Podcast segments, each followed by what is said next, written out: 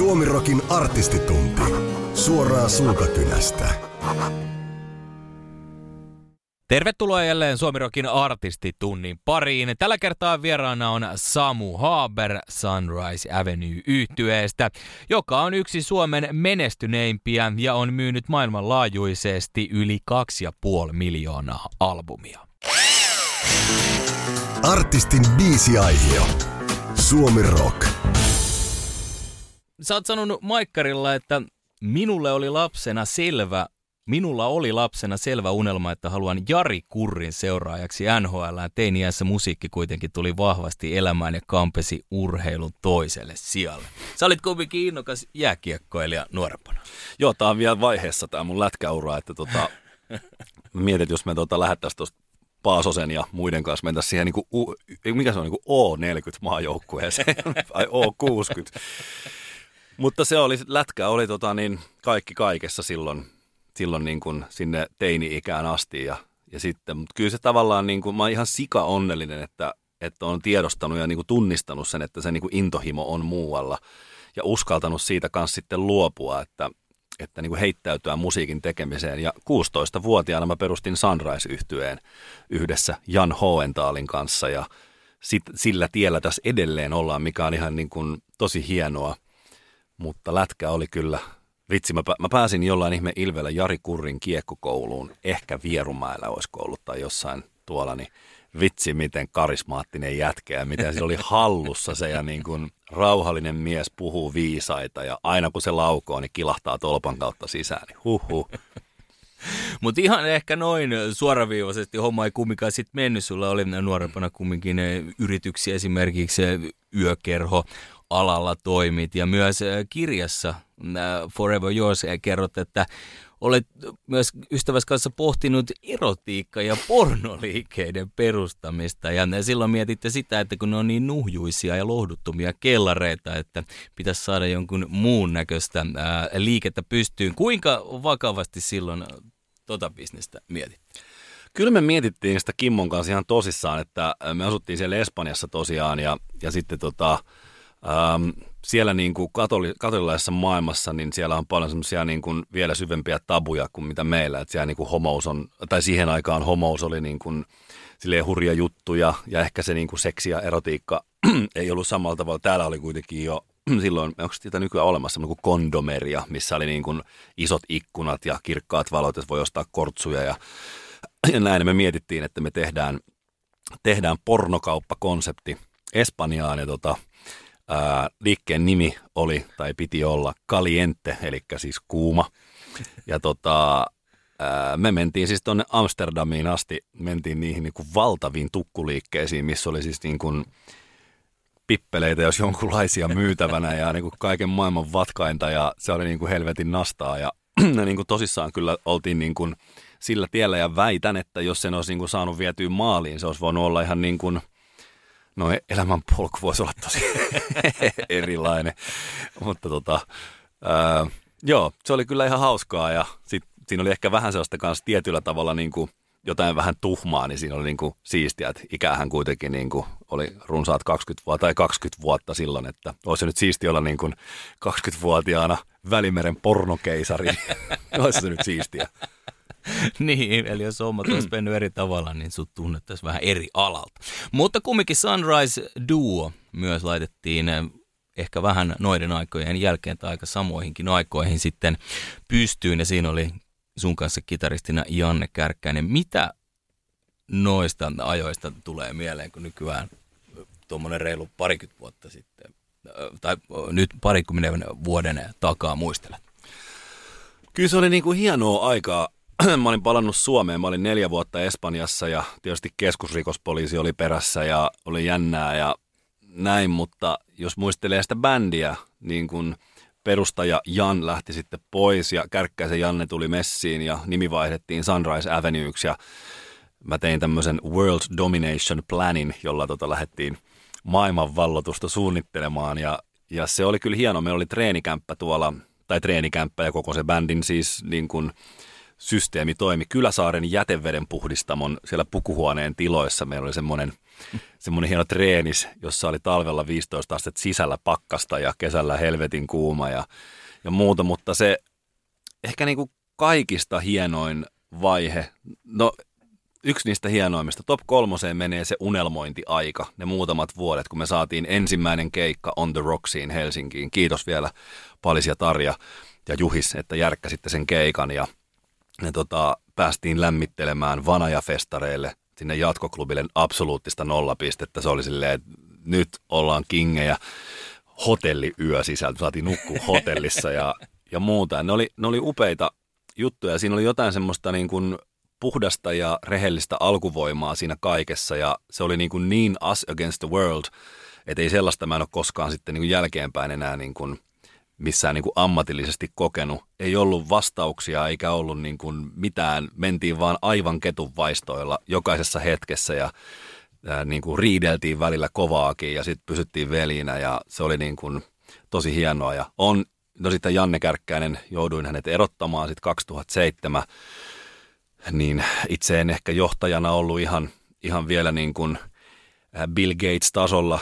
Ja Janne, Jannessakin, missä oli kaikissa vikamme ja vitsi mä oon iloinen, että mä oon viimeksi viikko sitten istunut Jannen kanssa löylyssä tuossa niin kuin Helsingin hienossa löylysaunassa ja ollaan hyviä, niin kuin todella hyviä ystäviä tänä päivänä. Ja tota, palaan kyllä niihin usein niihin, niihin aikoihin ja miten siellä osas silloin tehdä ne niin kuin oikeat ratkaisut ja luottaa itseensä siitä olen, olen hyvin kiitollinen. Me oli hieno ryhmä silloinkin. Sulla oli silloin jo vahva visio tuosta hommasta. Että Ei miten... mulla kyllä ollut. niin mä sanoin ulospäin. Ei mulla, mulla oli vahva nälkä. Se on, se on niin kuin kaksi eri asiaa. Okei, okay, mutta teillä kumminkin äh, sitten kun saitte vähän jalkaa oven väliin ja levyyhtiötkin sitten kiinnostu, niin te piditte kumminkin ö, oman pään. Että kaikkiin lähtenyt, mitä levyyhtiöt ehdotti? Ei, kyllä se on pakko. Niin kun, mä muistan jo se Fairy Tale Gone Badin kohdalla siihen videoon, niin sitten sano tuolta jostain Capitol Musicilta, että we want to have you with white suits. That would stand out. Silleen, että ei kun me vedetään teepaidoissa, että ei me vedetä missään valkoisissa puvuissa.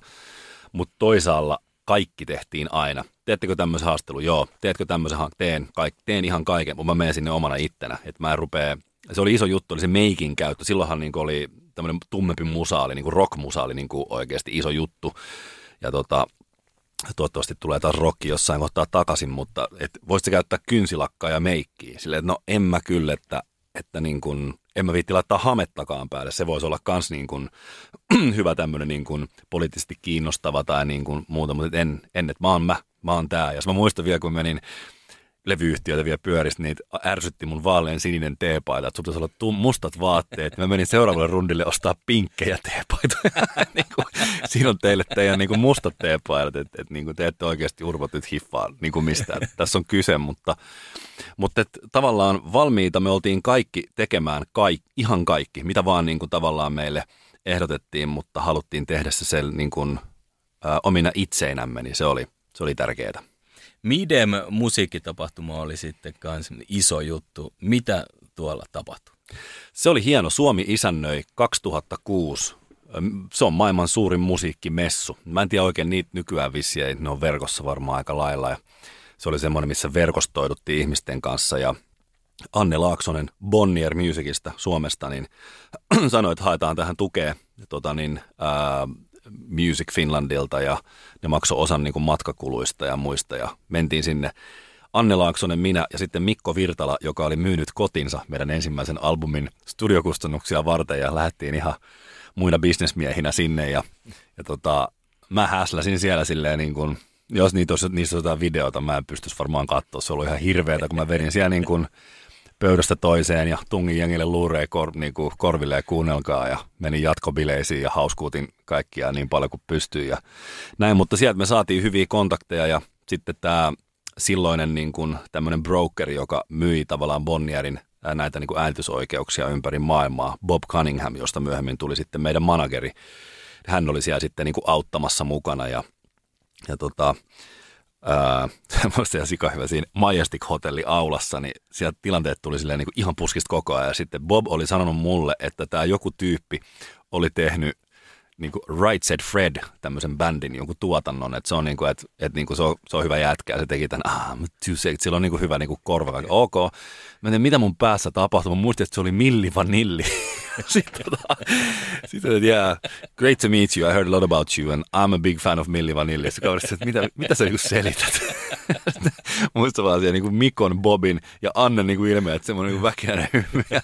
Mä huidoin jollain semmoisen villa, villalapasilla. Ja, ja tota, mutta ei, ei siinä nyt voinut jäädä sitten miettimään sen pidempään.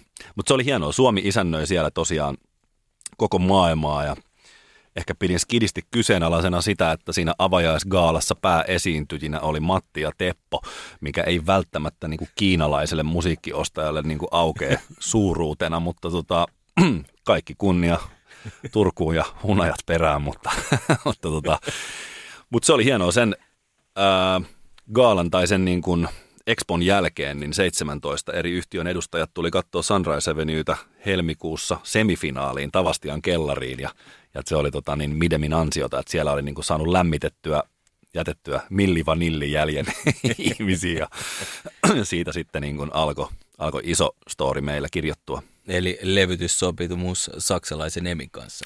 Joo, siinä oli muutamakin. Joo, ne tuli niinku katsoa keikkaa, Emi yhtenä heistä ja Mä muistan vielä, että ne meni kaikki, ketä oli keikalla, meni tuohon Tornihotellin Amerikan baariin siihen alas. Ja sitten tota, Mikko Saukkonen, joka on nykyään manageri ja ystäväni, tuli sanoa, hän oli levyyhtiöllä töissä, että kaikki on siellä, että tota, kiva jos meitä moikkaa. Ja Mä muistan, kun mä kävelin siihen, tulin tota, kävelen Tavastialta siihen niihin liukuovien eteen. Mä näin, kun mä tulin siitä, mä oon pitkä kaveri, ne kaikki huomasivat, nyt se tulee. Mä näin, kuinka ne päät kääntyi ja mä aistin, nyt tapahtuu. Liukuovet väistyy, mä tuun sisään silleen ja mä tunsin, että ne nyt nää syö kädestä. Vedettiin hieno keikka, tarpeeksi lyhyt, kahdeksan biisi, ei montaa välispiikkiä tykitystä ja juhlittiin heidän kanssaan sitten niin kuin aamun pikkutunneille asti. Ja sitten sen jälkeen mä lähdin seuraavana viik- seuraavalla viikolla kiertämään Eurooppaa niitä tyyppejä, jotka olivat katsomassa keikkaa. Eli tämmöinen niin myyntimaailman ihan normaali follow-up. Eli ei lähdetä sähköpostiin, vaan lennetään. Näytetään, että ollaan tosissaan, että täältä, täältä tullaan. Ja Emi teki parhaan tarjouksen ja nimenomaan siinä palaverissa Daniel Smith sanoi, että Fairy Tale Gone Badista tulee Euroopan isoin hitti. Ja oltiin niin kuin musiikillisesti samaa mieltä asioista hänen kanssaan, niin päädyin häneen, tai päädyimme.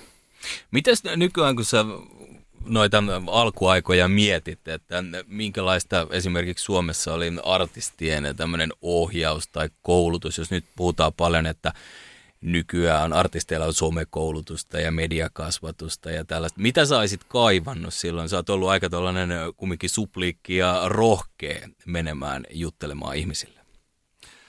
Ei siinä kyllä mikään auta. Kyllä niin kuin varmasti tota,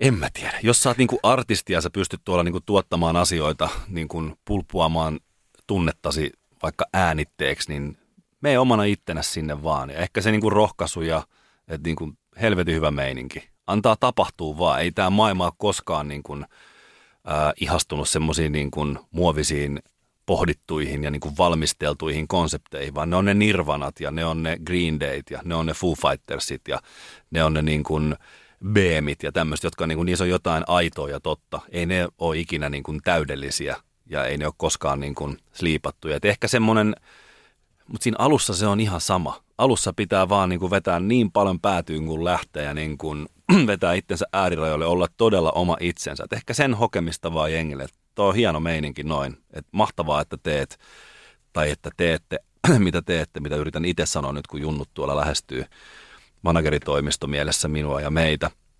Että ehkä sitten sen jälkeen tavallaan semmoinen tietty urasuunnittelu olisi aika tärkeää, että sitä helposti itse vajoo sinne omaan kuplaansa ja siitä tulee semmoinen yksi iso, vaikka mun kohdalla semmoinen Sunrise Avenue-tunneli, että tätä nyt tehdään ja se niin kuin – välillä ne niin ajoittaiset irtiotot olisi tosi hyviä ja semmoinen tietynlainen suunnitelmallisuus, että niin kuin miten ajoitetaan asioita ja miten niin kuin maksimoidaan sitten siinä matkalla juttuja, niin se on edelleen ihan hakusessa Suomessa monella. Että tuijotetaan sitä, että paljon kuin biisi striimaa spottarissa ja miten se menee radiolistoilla, ja että paljon nyt tuli keikkoja tälle kesälle, vaan enemmän voisi olla niin kuin aktiivinen ja niin kuin enemmän niin kuin offensiivinen ja niin kuin tehdä sitä omaa uraansa suunnitellusti. Täällä on hienoja esimerkkejä siitäkin, että tuolla on niin kuin noi ei sattumalta pärjää noi tuiskut, annapuut, chiikit, muut, jotka tuolla vetää, Lauri Tähkä. Kyllä siellä on niin kuin, myös niin kuin rauhoittunutta pohdiskelua taustalla, että että niin kuin luotetaan siihen keissiin ja, ja tehdään sen eteen suunnitelmia. Musiikin siitä laadusta niin kuin tinkimättä, että sen pitää olla totta ja aitoa, niin tota, silloin saadaan hyviä keissejä aikaiseksi. Hyvä homma, eli rehellistä ja aitoa, sehän kuulostaa aina hyvältä. Saksa on ollut teille kyllä sellainen maa, jossa on tykätty, ja ei pelkästään Saksa, vaan myös saksankieliset maat, esimerkiksi Itävalta ja Sveitsi siihen, niin siellä on levyt myynyt ja suosio on ollut huimaa. Mistä sä luulet, että se, voi sanoa jopa, että älytön suosio siellä johtuu? No siihen on varmaan monta syytä, ja yksi niistä tietysti on se, että Daniel Schmidt sanoi siinä siinä Kölnissä Hilton Hotellin aulabaarissa mulle, että Fairy Tale Gone Badista tulee iso hitti.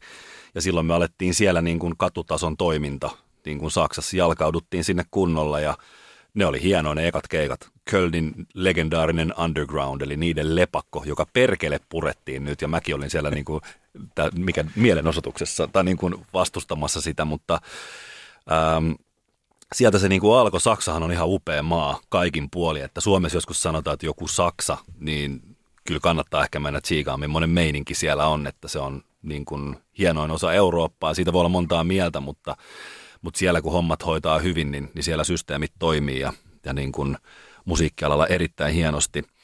Ja sitten tota, varmasti ehkä niin kuin jos olisi lähtenyt samaa kokeilemaan britteihin tai jenkkeihin, niin vaikka mun aksentin myötä olisi voinut tulla silleen, että ähtä ei tunnu oikealta tai ei ole tarpeeksi cool tai muuta. Mutta olisi se voinut olla, että mä olisin päätynyt siihen Italian Edelin tarjoukseen tai siihen ranskalaiseen tarjoukseen. Ja kyllä mä oon tosi tyytyväinen, että se on Saksa.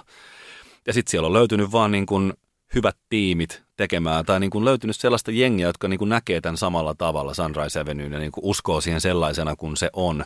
Et ehkä saksalaisuudessa silloin 15 vuotta sitten oli se hyvä, että saksalaiset ei kuvitellutkaan olevansa mitenkään kuuleja, niin kuin vaikka ruotsalaiset, britit ja ranskalaiset ja jenkit. Et saksalaiset oli niin kuin silleen nöyriä, hyviä saksalaisia, ja kyllähän katsoo tällä hetkellä, niin onhan se niin kuin maailman kärkimesta niin kuin bisneksen kannalta ja myös niin kuin viihdeteollisuudessa. Tehdään hienoja leffoja ja, ja tehdään niin kuin hienoja niin kuin televisio, musiikki ja muita tuotantoja. Ja sitten toki niin kuin, ehkä se Voice of UK olisi ollut mulle vähän helpompi, kun olisi puhunut sitä kieltäkin, mutta kyllähän se niin kuin lopulta sitten räjäytti Sunrise Avenue siellä. Että Hollywood Hills tietysti biisinä niin kuin, se oli ihan niin kuin siitä biisistä johtuvaa sukseeta, että se ei liittynyt mihinkään. Et niin kuin sama bändihän oli aikaisemmin sillä The Whole Storylla ja se meni päin helvettiin edellinen levy, mutta sitten kun se biisi oli kunnossa, niin, niin tota, sillä mentiin, mentiin niin kuin jäästä läpi jonkun verran, mutta sitten loppu tietysti kun tuotiin tämmöinen suomalainen Sami Hedberg niin puhuu väärin Saksaa telkkariin, niin sitten sit saatiin vielä niin kuin, päästiin areenatasolle sillä. Palataan tuohon Voice of Germany vielä kohta, mutta puhutaan hetken vielä tuosta äh, kiertuen hommasta, eli Japanissa ja Euroopassa tosi paljon ootte keikkailu. Mainitsitkin jo tuossa jenkit ja britit. Onko siinä se homma, voiko se olla se tavallaan kieli, muuri se ainoa vai miksi esimerkiksi monelle eurooppalaiselle, ei pelkästään suomalaiselle bändille on tosi vaikeaa menestyä esimerkiksi Yhdysvalloissa? Se on siis, se oli hienoa silloin kun Hollywood Hills oli oli Ruotsin soitetuin ja Saksan ehkä toisiksi soitetuin siinä vuonna ja Suomessakin monta viikkoa lista, tai niin kuin valtavaa menestystä ja platinaa sieltä täältä. Mä menin, menin totani, tekee lisää biisejä Losiin ja manageri Mikko Saukkonen lähti mukaan ja mentiin Capitol Recordsiin. Mä en nyt muista, ketä me tavattiin, mutta se oli siis se niin kuin El Jefe, koko, koko skeidan El Jefe.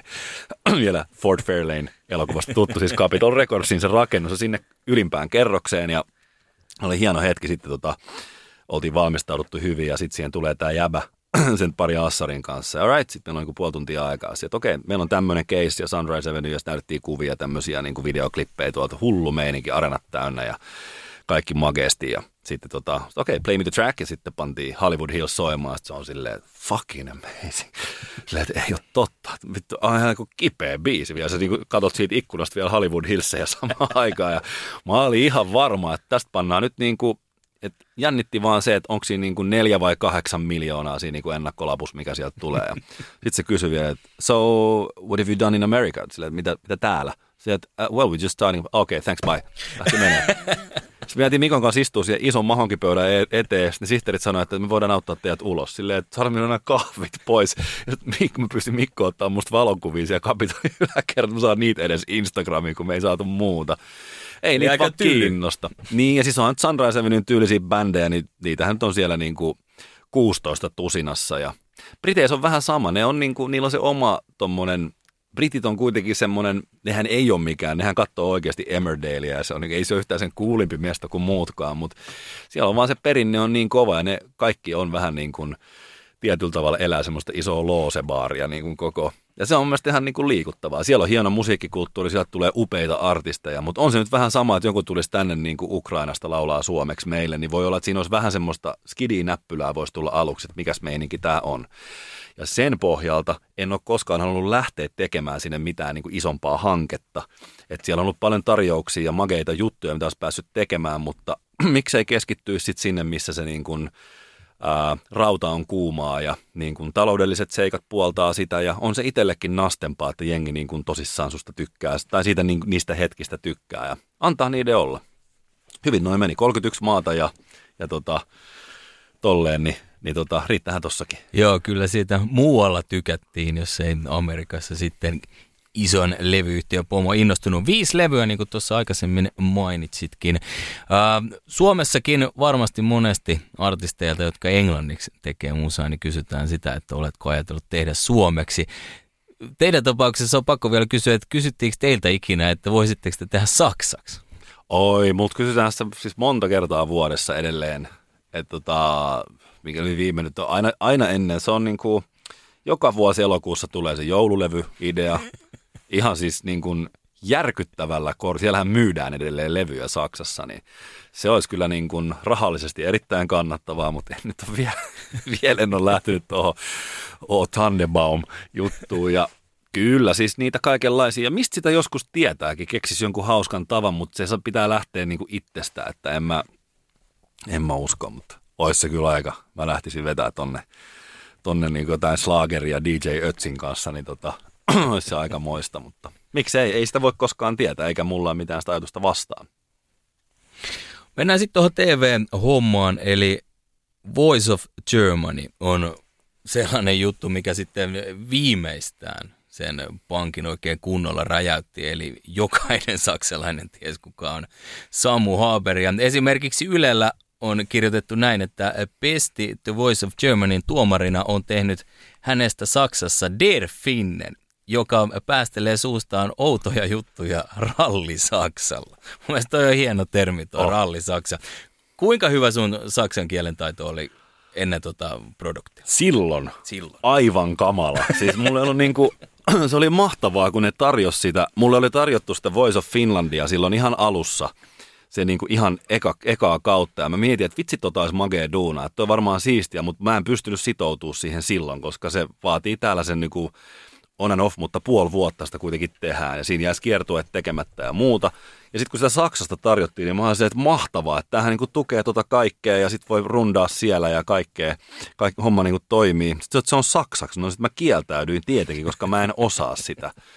Ja jotenkin se niinku, kyllä mä siihen itse on osasyyllinen, mutta se niin kuin ajettiin se tilanne sitten ja ajautui siihen, että mä niin kuin yhtäkkiä on siinä mukana ja mä en oikeasti osaa sitä kieltä ja se selvii sille tuotannolle kyllä siinä ensimmäisenä kuvauspäivänä. Toi ei muuten oikeasti osaa ja mä olen koko ajan sitä sanonutkin heille.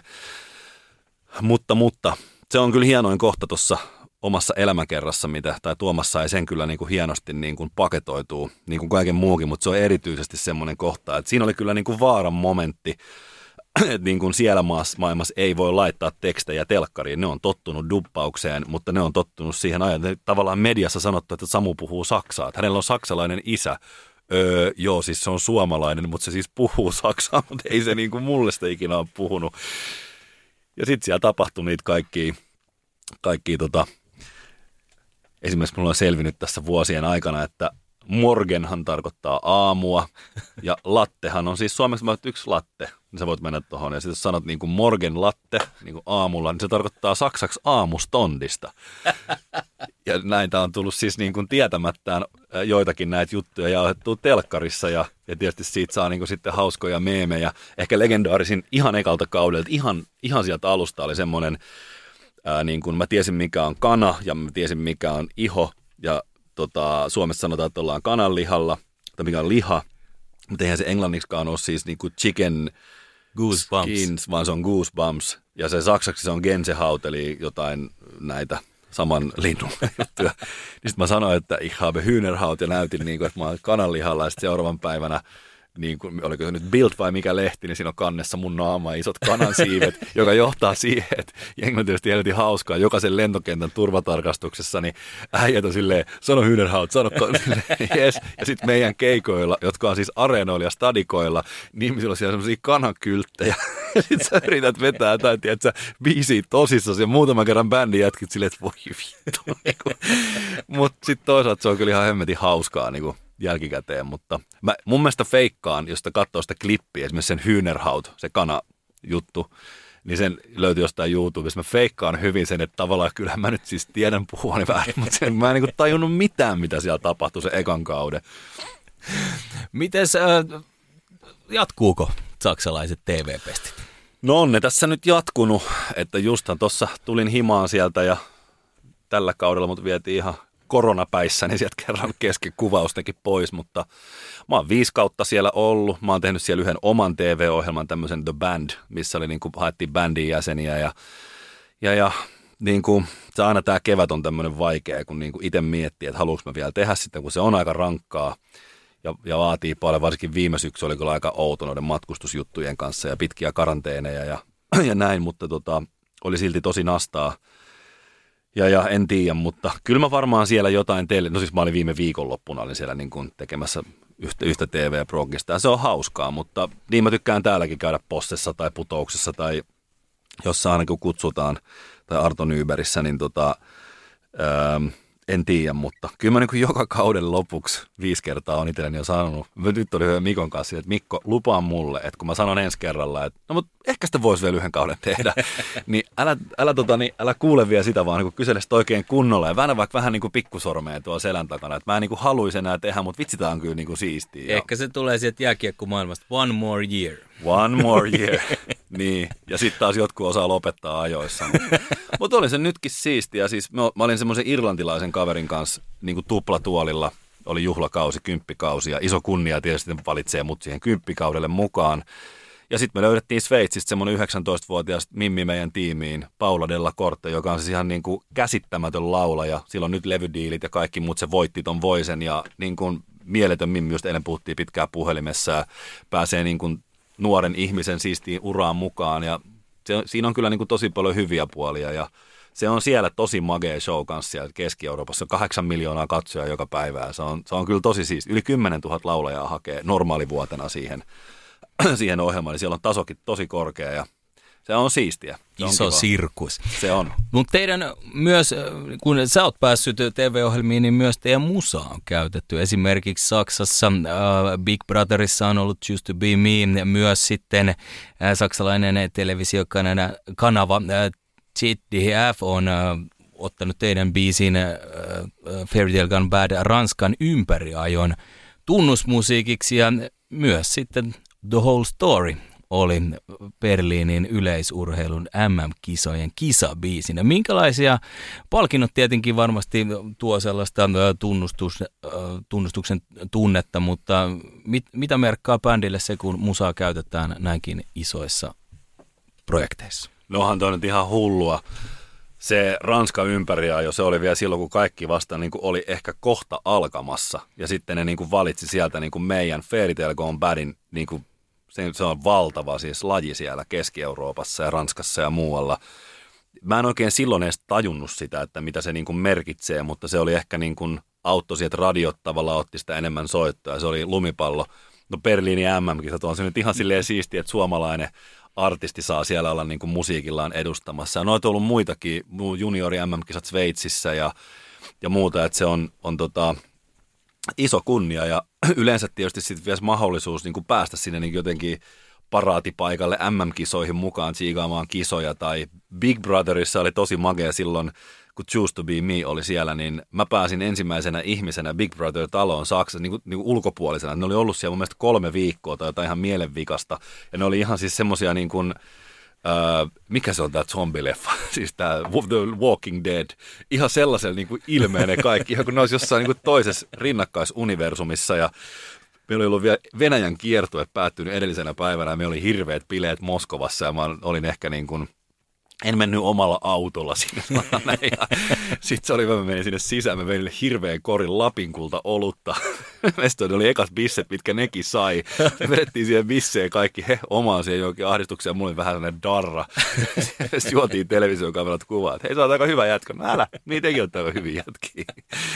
Mutta pääsee niinku kokemaan tommosia juttuja, niin se on kyllä hauskaa. Ja ihan mieletön kunnia. Aina jos, jos tota, noista Hollywood Hillseistä ja muista on tehty paljon käännöksiä niin kuin kreikan kielellä ja saksan kielellä ja muille, niin en mä sikinä niin kuin vaadi kuulla sitä etukäteen, että jos niin kuin kunnioittaa alkuperäistä juttua, myös se on vaan aina iso niin kuin kunnia, että joku haluaa sitä käyttää jossain elokuvassa tai, tai niin kuin, ää, tehdä käännöksiä. Ne on siistejä, tuommoisia vähän niin kuin ekstra bonuksia tavallaan. Käännöksiä myös tehdään kirjasta, eli Forever Yours, jonka toimittaja Tuomas Nyholm teki. Ja Nyholm on sanonut tästä projektista itse, että on selvää, että tämä projekti jää yhdeksi elämäni huippukohdista riippumatta siitä, mitä tulevaisuudessa tapahtuu. Minkälainen fiilis tai kokemus sulla jäi tuosta kirjan teosta? Se on ihan sama, tekeekö albumia vai tekeekö kirjaa tai rakentaako taloa, niin sitä aina niin kuin yllättyy siitä, kuinka valtava se projekti on. Ja ton mä tein niin kuin ensimmäistä kertaa, olin niin kuin mukana. Mutta en olisi voinut kyllä niin kuin parempaa niin kuin co-pilottia tuohon niin kuin, äh, valita itselleni, että niin kuin arvostus kirjoittajan työtä kohtaan, toimittajan työtä kohtaan ja, ja niin kuin varsinkin Tuomas Nyholmia kohtaan, niin meni niin pilviin niin kuin työmoraalin ja, ja myös sitten se, niin kuin mitä sisältöä sieltä tuli. Että mä oon ihan loputtoman ylpeä tuosta kirjasta.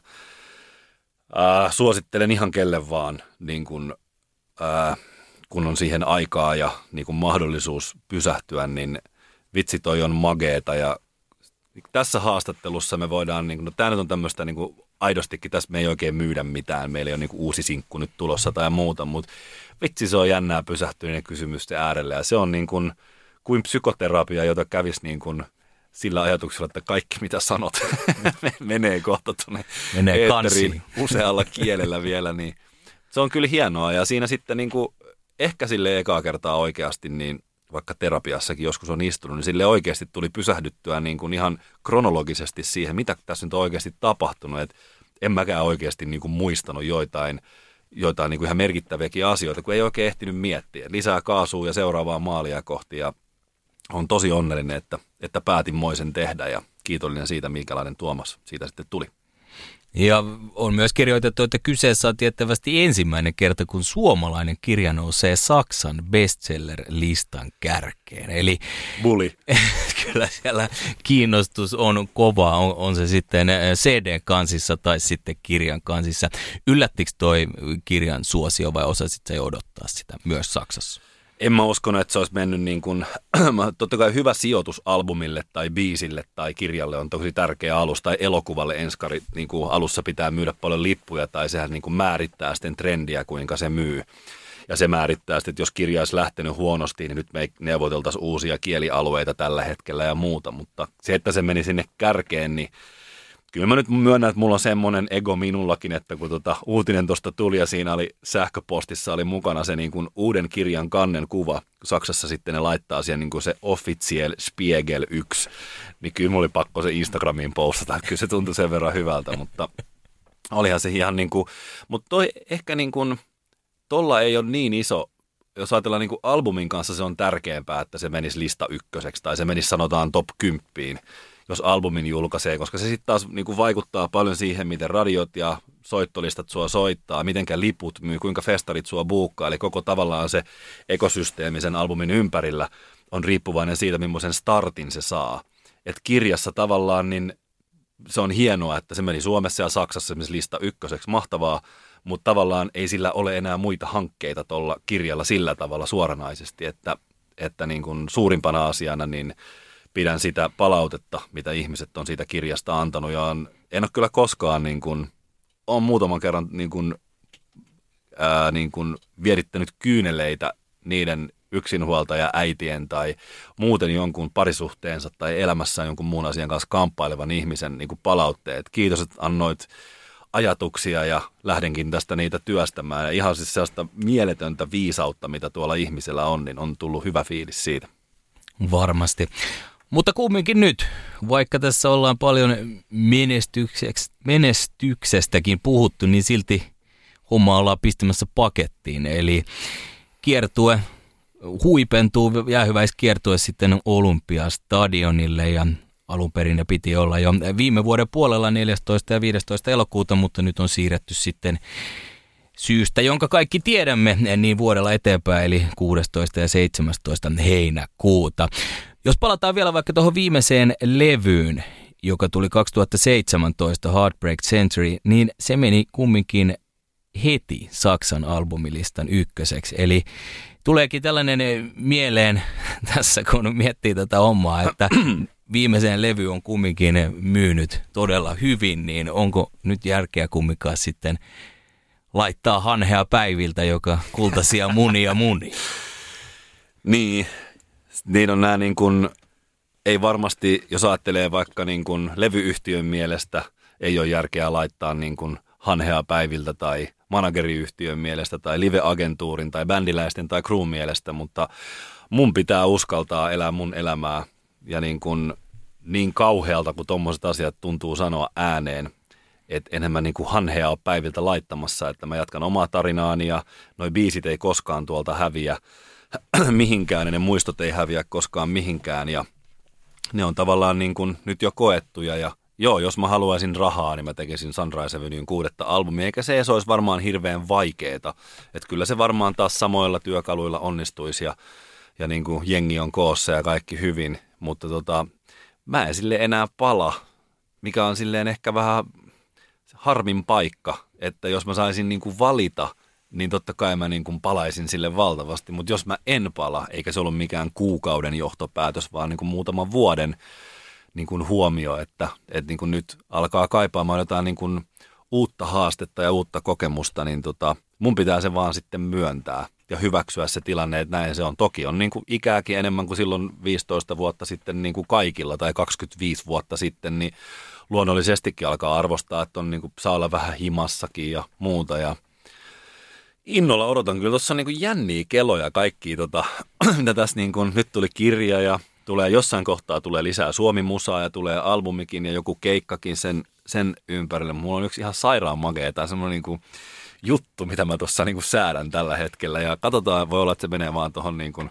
lanseerasin Forever Yours punaviinin tuossa ennen joulua, niin ehkä se menee vähän sen piikkiin, kun mä oon tuohon miettinyt niitä, mutta mut antaa silleen kanssa elämän tuoda, että mä oon ollut tuossa yksillä raiteilla niin kuin 16-vuotiaasta asti – loputtoman kiitollinen siitä kaikille, ketä siinä on mukana ja sille on ihan mieletöntä, mitä tuossa tapahtui ja saatiin aikaiseksi ja missä sain olla mukana, mutta niin kuin ei saa jäädä siihenkään kiinni, että tota, kyllä se pelottaa. Mä myönnän ihan, nyt on tavallaan vielä helppo olla, kun vielä loppurunditkin on tuossa tulossa. Eihän tässä mitään hätää ole, mutta kyllä mä myönnän, että mua pelottaa vähän se, että ei mä pelota, mutta niin mietityttää, että mitä se elämä sitten on ja onko mä niinku kolmen vuoden päästä niinku silleen harmaantunut oli jossain, että voi ei, miksi tein sen virheen, mutta musta oikeasti tuntuu nyt siltä, niin silloin mun pitää niinku olla rehellinen itselleni ja eikä niinku kusettaa itteeni, koska mä oon oppinut elämässä, huomannut sille, että jos toimii vaistojansa ja tunteitansa vastaan, niin yleensä kyllä sit katuu. Ja välillä on hankalaa niin kuin ymmärtää, miksi mä haluan niin kuin tässä asiassa tehdä tämän ratkaisun, mutta kyllä se tuolla se niin kuin viisaus on meissä kaikissa aina tuolla sisällä. Mahtavaa. Kiitoksia Samu Haber. Kiitos. Suomirokin artistitunti. Artistilauteilla. Ilman simmareita.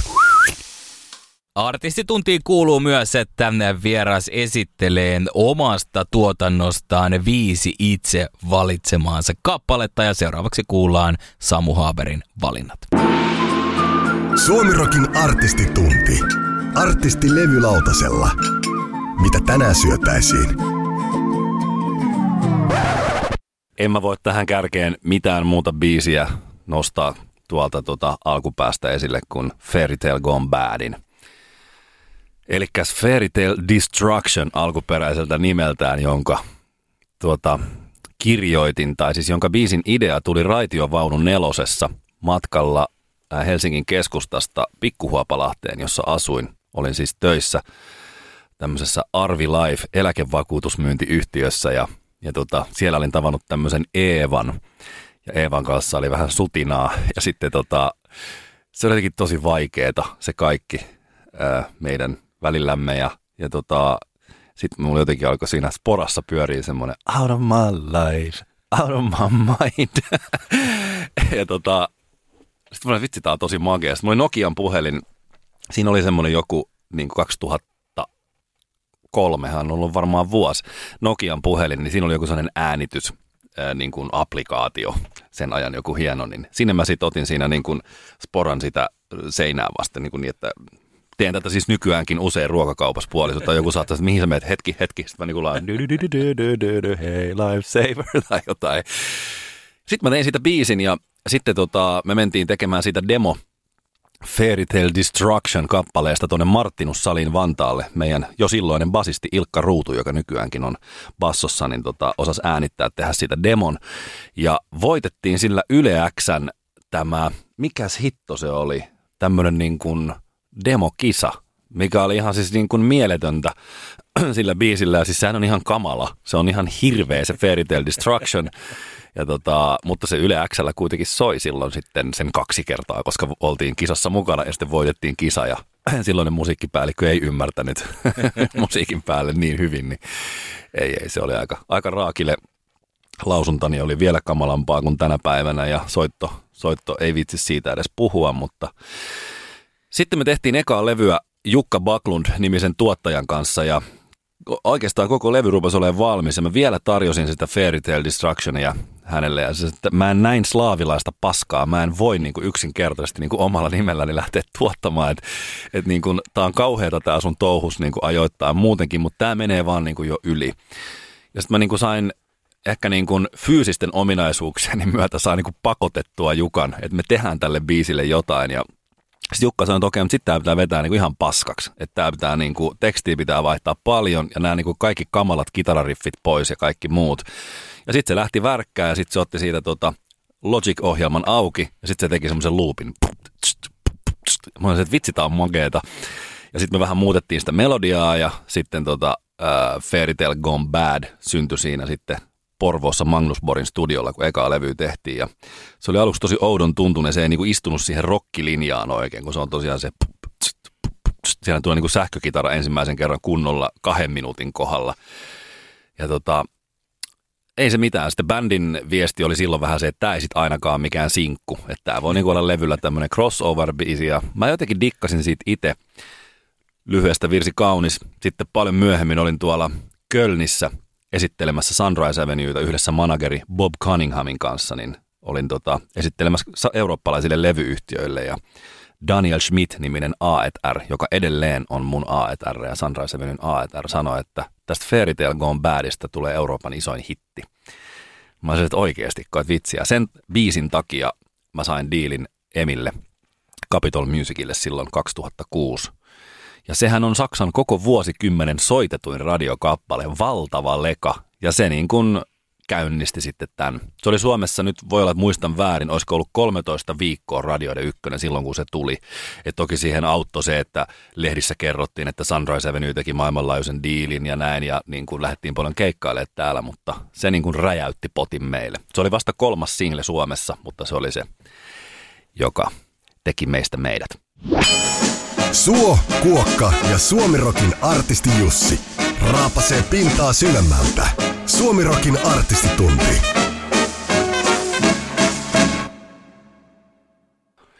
Sitten kun sulla on menestysalbumi alla, se on käsittääkseni edelleen myydyin suomalainen musiikki, debyyttialbumi, yli 500 000 kappaletta jo silloin ja kaikki on sekavaa ja ryhdytään tekemään sitä kakkosalbumia. Siitä on monta kirjaa kirjoitettu tästä kakkosalbumin kirouksesta ja ensimmäisellä levyllä me oltiin bändi ja Jukka ja niin juotiin viiniä ja syötiin meetwurstileipiä Porvoossa. Nyt tuli koko Capitol Musicin jengi ympäri maailmaa auttamaan, radiossa ei näy noin mun sitaatit, auttamaan meitä, eli hätäilemään sinne studiolle.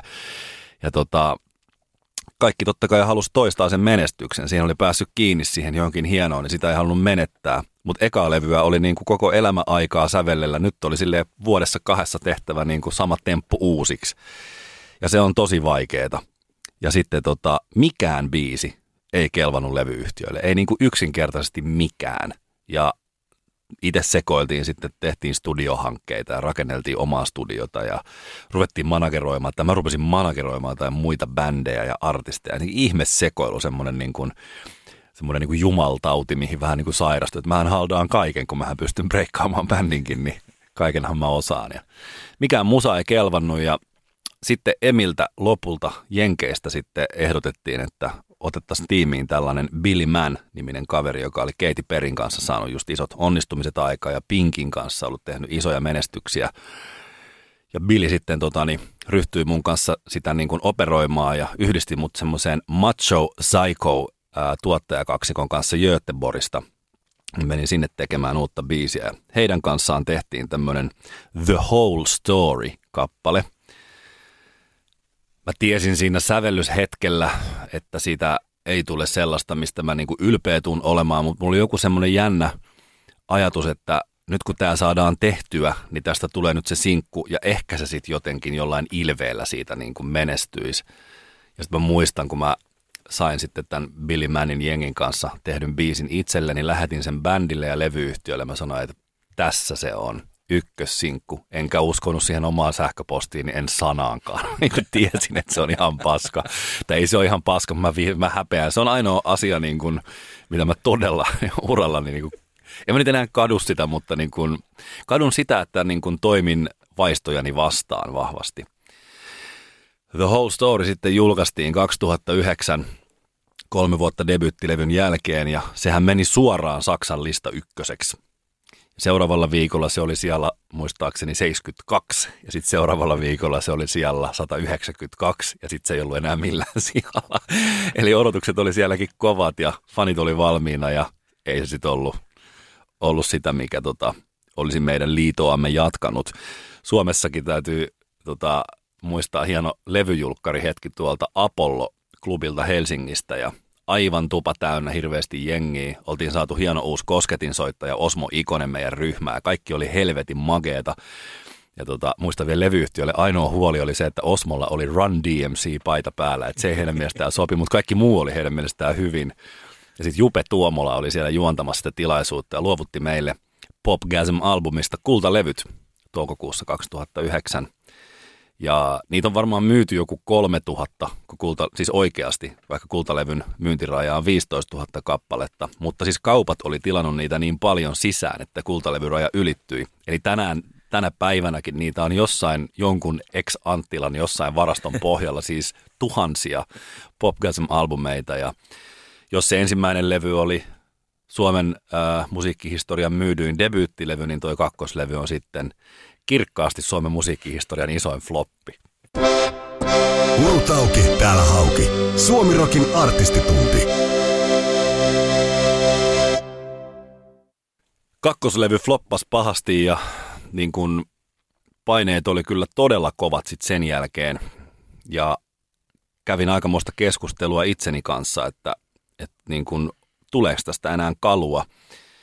Ja, ja sanotaan sen flopin jälkeen, niin ne ei enää sitten ne niin kuin Amerikan sedätkään ollut hirveän kiinnostuneita mistään niin kuin Sunrise Avenue tai mun tekemisistä. Ja sitten mä sain puhuttua tuolla Emi Capitol Musicilla Kölnissä, että antakaa mulle mahku ja lähettäkää mut kerran Hollywoodiin. Että siellä on, siellä on aika tota, moinen se niin kuin koneisto, millä musaa tehdään ja että ehkä siellä voisi niin kuin inspiroitua ja keksiä taas jonkun uuden asian. Ja mä olin siellä sitten neljä viikkoa siellä tota Hollywoodissa, maksoivat mun kulut ja, ja tota, meininki oli tosi mageeta, siellä pääsi niin kuin hulluihin studioihin ja siellä niin kuin superstaroja pääsi tapaamaan ja oli niin kuin hienoja kokteilijjuhlia ja aurinko paistaa ja Pacific Ocean siellä niin kuin kuohuu. Iltaisin, kun meet nukkumaan ikkuna auki hienossa hotellissa ja ja tota, mä tein niin kuin Pinkin tiimin, mä kävin Avril Lavingin tiimin, Chris Rojasin kanssa kävin kirjoittamassa Matrix-studiolla, missä Bon Jovi oli ollut edellisellä viikolla. Ja niin kuin ihan mieletön meininki, se on niin kuin Anastasian, Beyoncé'n ja kaikkien platinalevyjä seinät täynnä ja ihan Fivel Amerikassa meininki. Mä olin vuokrannut itselleni semmoisen halvan, halvan Chrysler-auton, mikä maksoi joku varmaan ehkä 200 dollaria kuukaus. Ekana päivänä, kun mä ajoin Matrix Studiolle, mä katsoin silleen Porsche, Ferrari, Ferrari, Mersu, Bentley, Ferrari.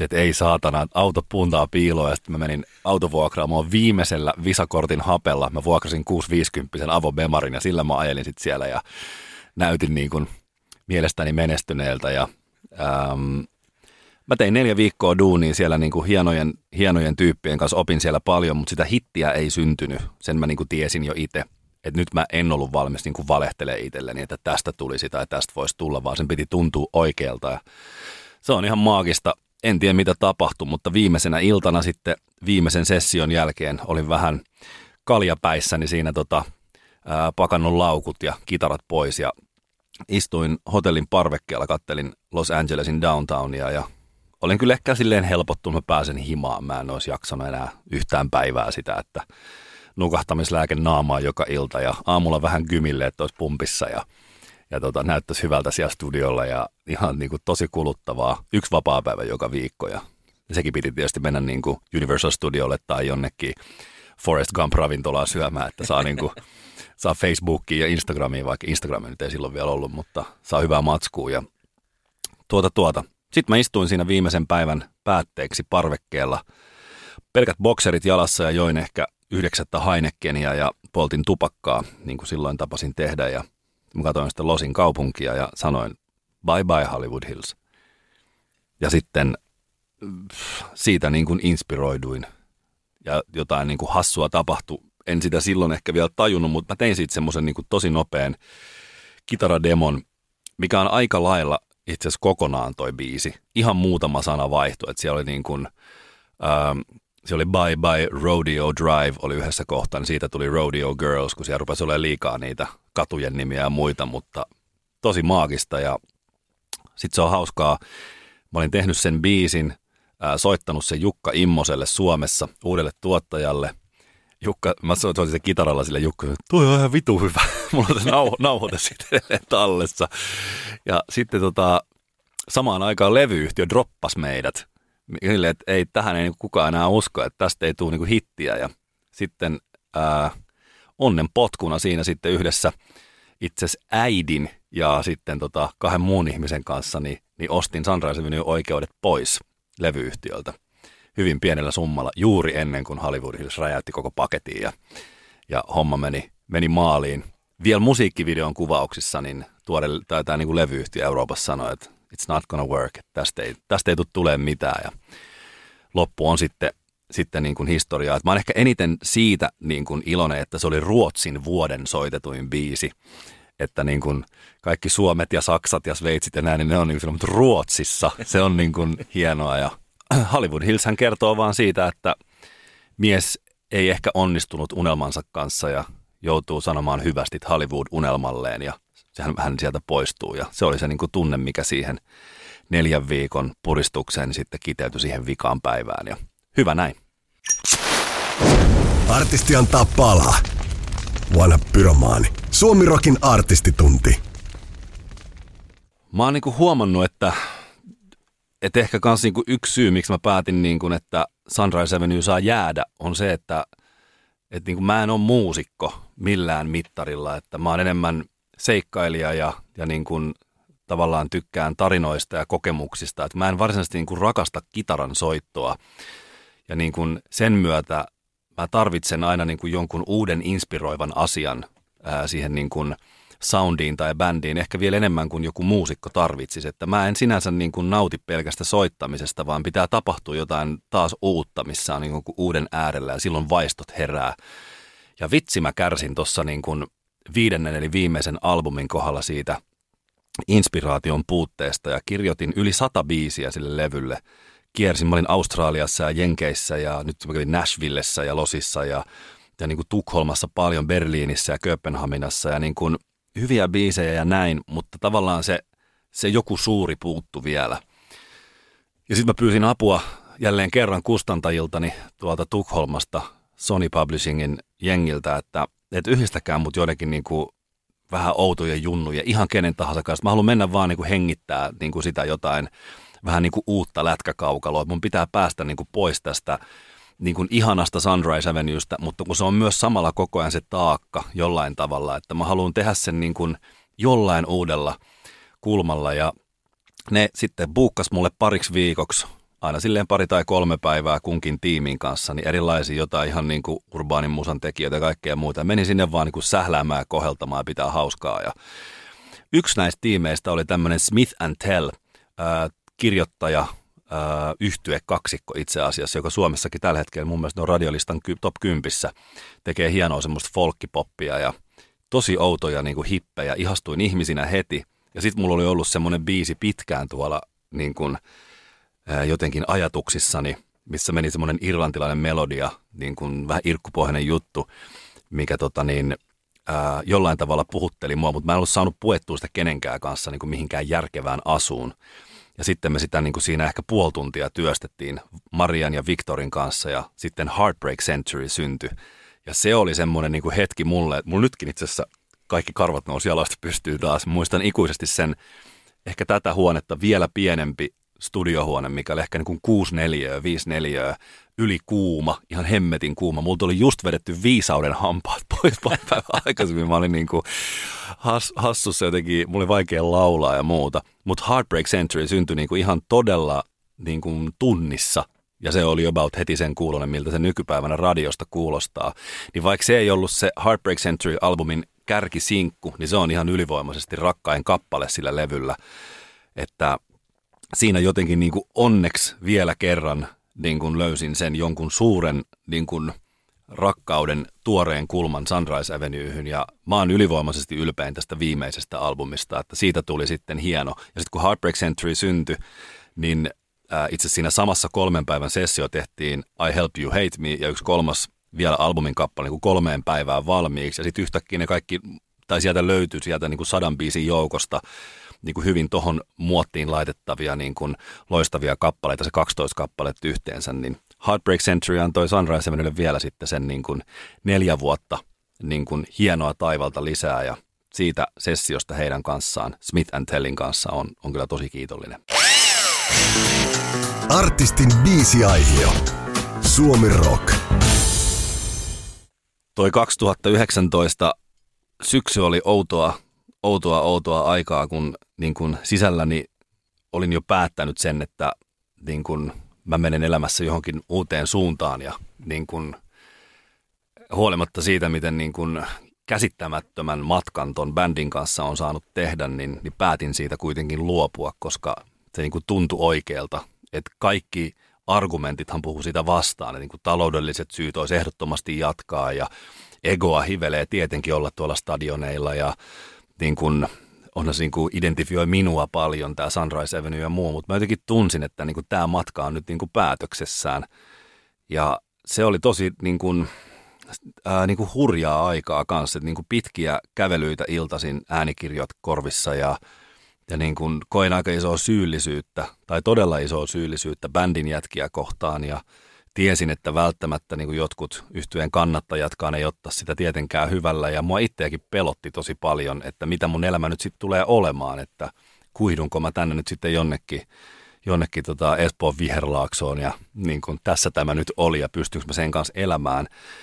Ja sitten mä rupesin jotenkin paljon soittaa pianoa kotona. Mä olin aika omissa oloissani ja sulkeutunut ja paljon soitin kitaraa ja sitten mä rupesin syntymään biisejä. Ja niin kun, mä rupesin jostain ihmeen niin kun oudosta syystä tekemään niitä suomeksi. Ja mulla ei ollut niin kun mitään, minkäänlaista niin kun, tavallaan tavoitetta tai niin kun ideaa sen takana edes.